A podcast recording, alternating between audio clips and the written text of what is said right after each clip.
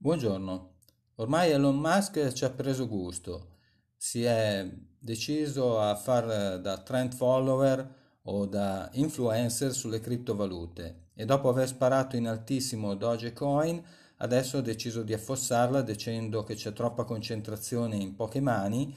e ha dato sostanzialmente un segnale di vendita. Visto quello che ha comportato il segnale di acquisto, cautela vuole che su questa cripto bisogni uscire o comunque operare con grande, grande cautela.